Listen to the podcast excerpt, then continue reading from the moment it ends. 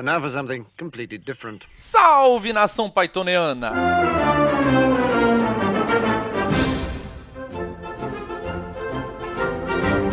Aqui quem fala é Jefferson Stankovski e hoje estaremos fazendo um crossover para um projeto chamado Podosfera Unida, onde eu estarei rosteando o Paitoneando e neste exato momento existe um outro host e um outro convidado no meu podcast. Isso tudo para trazermos uma interação com o público e conhecermos um novo pessoal. E nessa situação eu tenho um mega convidado, que é o Emerson do Megafono. E aí, Emerson, o que, que você acha dessa Podosfera Unida? Fala galera, prazerzaço estar aqui com você, Jefferson, no Pythoniando. Eu acho que é um projeto bem legal que ajuda todo mundo a conhecer novos podcasts. Também é um, uma forma legal da gente se desafiar e falar de assuntos que a gente não está acostumado. É isso mesmo, cara. Com certeza o Thiago, do qual vocês já estão acostumados aqui no Pythoneando, deve estar roendo as unhas, imaginando o que, que esses dois doidos falarão aqui. Mas é muito simples. O Podosfera Unida desse ano trouxe um tema para nós abordarmos. Nossa, quase que não sai. Nós vamos falar sobre relacionamento. No nosso caso, vai ser entre humoristas e o seu público.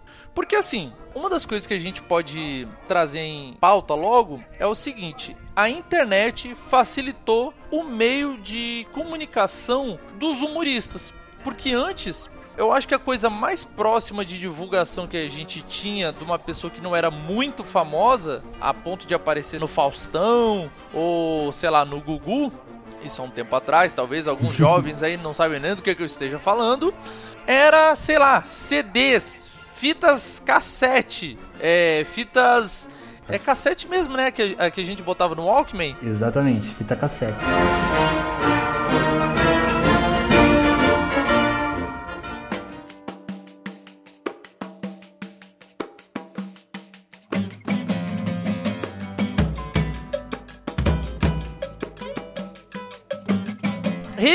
Revistinhas do Ari Toledo. Nossa. Tu lembra disso? É da tua época? Não é da minha época, mas eu lembro, graças à internet, né? Ainda tem os DVDs do Ari Toledo, não tem? Me! Nossa! Gente, ó, se vocês não conhecem Ari Toledo, procurem por sua conta e risco, certo? Nós não nos responsabilizamos com qualquer trauma posterior. Cara, é isso, né? Hoje em dia a internet traz o público para mais próximo do seu artista de humor favorito. Por exemplo, é muito fácil nós encontrarmos os episódios do Monty Python no YouTube. A gente pode assistir qualquer sketch que eles fizeram no YouTube facilmente, com meia dúzia de, de teclas batidas na, no computador e você já está rindo e se divertindo com os episódios. Ou quando um, um artista consegue chegar a um patamar mais bacana, é como a Netflix. A Netflix já pegou diversos humoristas stand-ups e tá fazendo o, o especial na Netflix. É um negócio que realmente aproxima. Uhum. Tem algum humorista assim que você realmente gosta de acompanhar na internet? Cara, eu gosto muito. Eu não, eu não costumo assistir YouTube, vídeos de humoristas e tudo mais, mas eu gosto muito do Rafael Portugal. Não sei se você já. Nossa, muito demais. MC demais, Saudoso, demais. eu dou muita risada com o MC Saudoso. O cara é bem. Eu acho ele bem engraçado. Ele tem um, um, uma postura engraçada, assim. Ele parado, ele, já, ele já é estranho, assim. Você já começa a dar risada da cara dele. Cara, eu tenho alguns, cara, que hoje em dia eu tô muito vidrado naquele Quatro Amigos.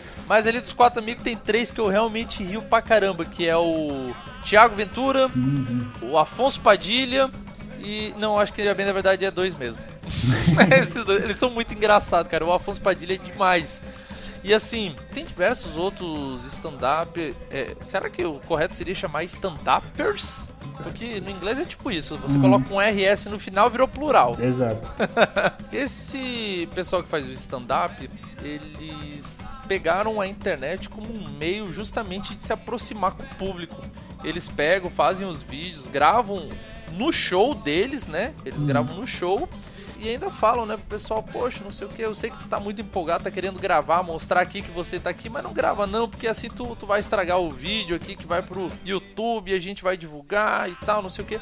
Eu já ouvi até o pessoal do stand-up falando isso, assim, tipo, que a plateia que tá muito empolgada quer filmar e, poxa, a internet se tornou também um meio de trabalho dele. Com certeza. É um meio de divulgação, né? E principalmente eles, né, que requerem que seja feita muita divulgação pro seu trabalho, né, para poder encher as casas. Como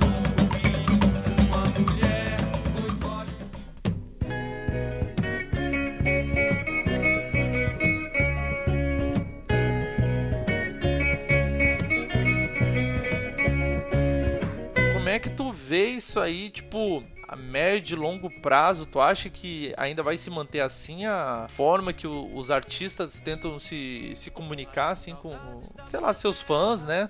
Eu acho que a tendência é ficar cada vez mais fácil, né, e mais próximo dos fãs. Não só os comediantes, a gente está falando de comediantes, mas no geral esse, essas pessoas elas tendem, essas pessoas celebridades, sei lá, esses artistas eles tendem a ficar mais próximos do público.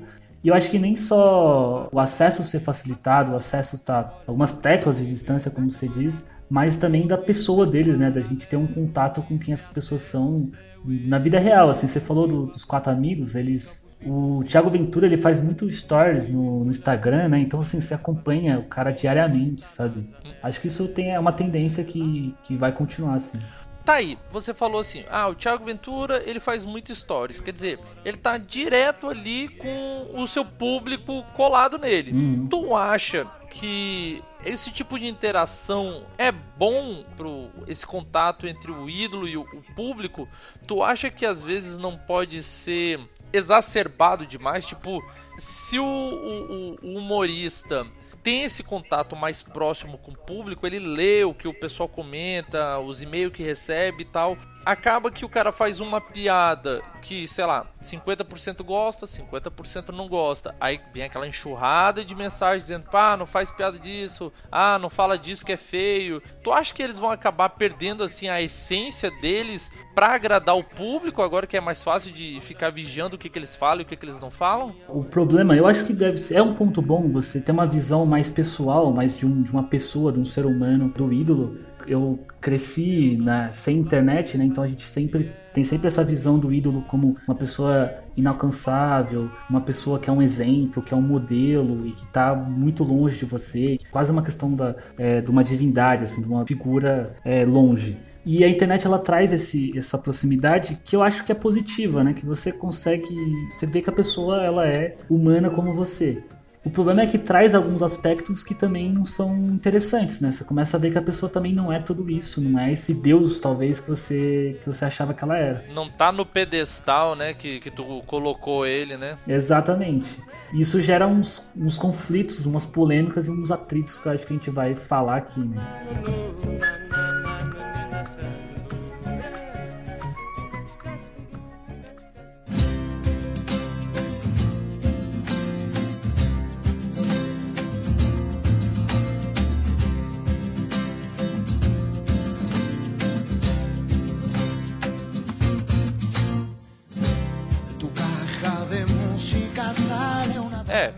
Você tá puxando aí, não dá pra gente não tocar no assunto, por exemplo, que foi o caso do Cocielo, né?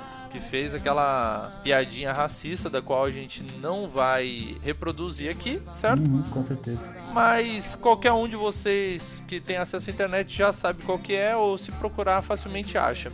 Ele fez uma piada, não vamos ser partidário aqui dizendo que ele tá certo ou ele tá errado, é, a interpretação fica a critério de cada um mas boa parte do público achou que a piada que ele fez foi racista. Os patrocinadores dele também cederam à pressão do público e abandonaram esse artista, né, de certa forma, porque ele atrai uma plateia, atrai um público, ele é um artista.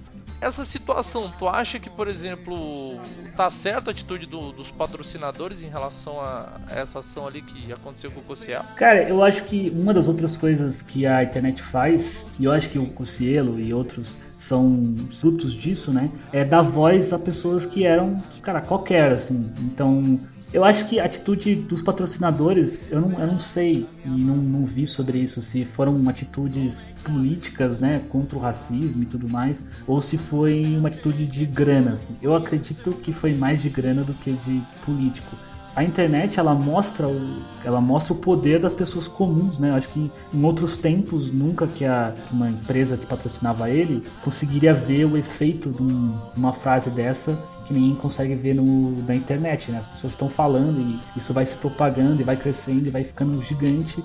E de repente você tem, sei lá, tipo, milhares de pessoas fazendo pressão para que uma marca ou outra não apoie um cara com um comentário desse tipo ela trabalha, querendo ou não, é com a imagem, né? E isso queima a imagem, né? Tendo certo ou não, isso queima bastante a imagem. Outro que sofreu pela língua, né? É bom, pela língua ou pelos dedos, né? Porque o negócio é, é o Twitter, né? Foi tweetado, já era. O caso do Jacaré Banguela, né? Que é uma situação bem parecida. Que ele fez também um, uma piada que foi bem mal interpretada pelo pessoal. Ou não, certo? Vamos deixar uhum. sempre bem claro que a gente vai ser apartidário aqui nessa situação. Com o filho do Will Smith, né? Cara, sim. Ele fez uma piada ali que eu não, eu não, sei nem como explicar, gente. É, procure na internet, é fácil de vocês acharem, mas é outro que poderia ter dormido calado, uhum. certo? Não precisava. Cara, uma coisa que é engraçado nisso, né? É que, tipo, tanto na, na postagem do Cucielo quanto na do, do Jacaré Banguela, você vê que, tipo, a do Cocelo, por exemplo, sei lá, tem 5 mil curtidas, é, não sei quantos retweets, 2 mil retweets, se eu não me engano, quando eu vi. Eu não sei se essas pessoas que estão curtindo, que estão dando retweet, se elas concordam, se elas acham engraçado concordar, acho que, acho que não, mas acharam engraçado, por exemplo, esse tweet. Me parece que tanto o Conselho quanto o Jacaré Banguela, eles estão querendo fazer humor, assim. Por exemplo, ó, dois ex-CQCs, que era o Rafinha Bastos e o Danilo Gentili. Uhum. Cara, a quantidade de processo que esses dois já tomaram em relação a piadas que o pessoal queimou ruim hum. e, e meter o processo neles também não tá no gibi, né, cara? Não, e Agora, eu, eu, na época de eleição, o Danilo fez até um sketch, né, um quadro que tava até no YouTube, que ele vinha com uma motosserra pra, pra uhum. serrar a quantidade de processo que jogaram em cima dele. Eu não, eu não sei se você lembra um caso que deu essa repercussão é, do, daquela do Rafinha Basto com a, com a Vanessa Camargo, cara. Sim. Ali, pelo menos pra mim, ali foi tipo um grande. Foi onde, assim, parece que as pessoas perceberam que, que, sei lá, processar esses caras. Sei lá, a gente pode processar esses caras, sabe? Eles não estão acima de nada e tudo mais. Uhum.